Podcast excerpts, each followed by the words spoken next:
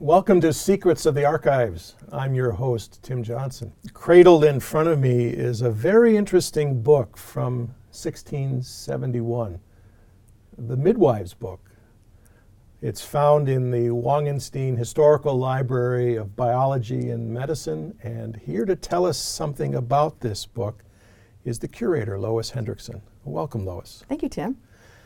So, what are we looking at here? Well, what we're looking at here is a book written by a woman, Jane Sharp, as you said, in the 17th century, the first book written in English by a woman for other women. And there's a use of illustration, and uh, what else is going on in the book? What, what is she writing about, talking about? Uh, well, her book is, it has two illustrations. Um, the first one illustrating the position of a fetus in the womb. And she's talking about in her book all the stages that uh, go around uh, birth. So, pregnancy, labor, childbirth, and infant care, among other things.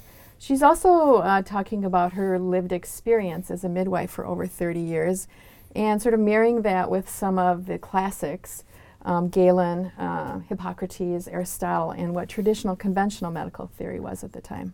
Unusual for a woman to write in a man's world? Really unusual for a woman to write in a man's world. Um, the medical marketplace, uh, as you might call it at this time period, consisted of physicians, uh, barber surgeons who did surgery, and apothecaries. Um, women who did about 98% of the deliveries were outside of this sphere, although they had a large sphere of influence. Mm. How would a researcher approach a work like this? How might they use it?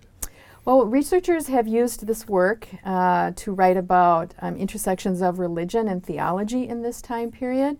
Uh, Sharp uh, kind of contests some of the traditional thinking about children born with a deformity or disability, for example.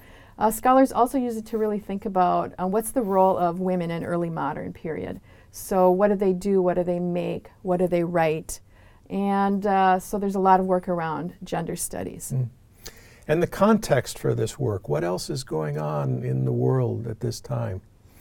Well, uh, this is the period of the English Civil War, so there's um, people that are thinking about the Protestant Revolution. They think that Jane Sharp was a Protestant because of the way she refers to God in this. But other scientists are really changing the way science is done. It's sort of the beginning of the scientific revolution. So you have Newton, for example, writing his Principia. And you have Milton writing Paradise Lost, all within a few years of 1671 when Sharp wrote this. Well, thank you for sharing this uh, very interesting 17th century uh, call the midwife. You're welcome. And until next time, I'm Tim Johnson for Secrets of the Archives.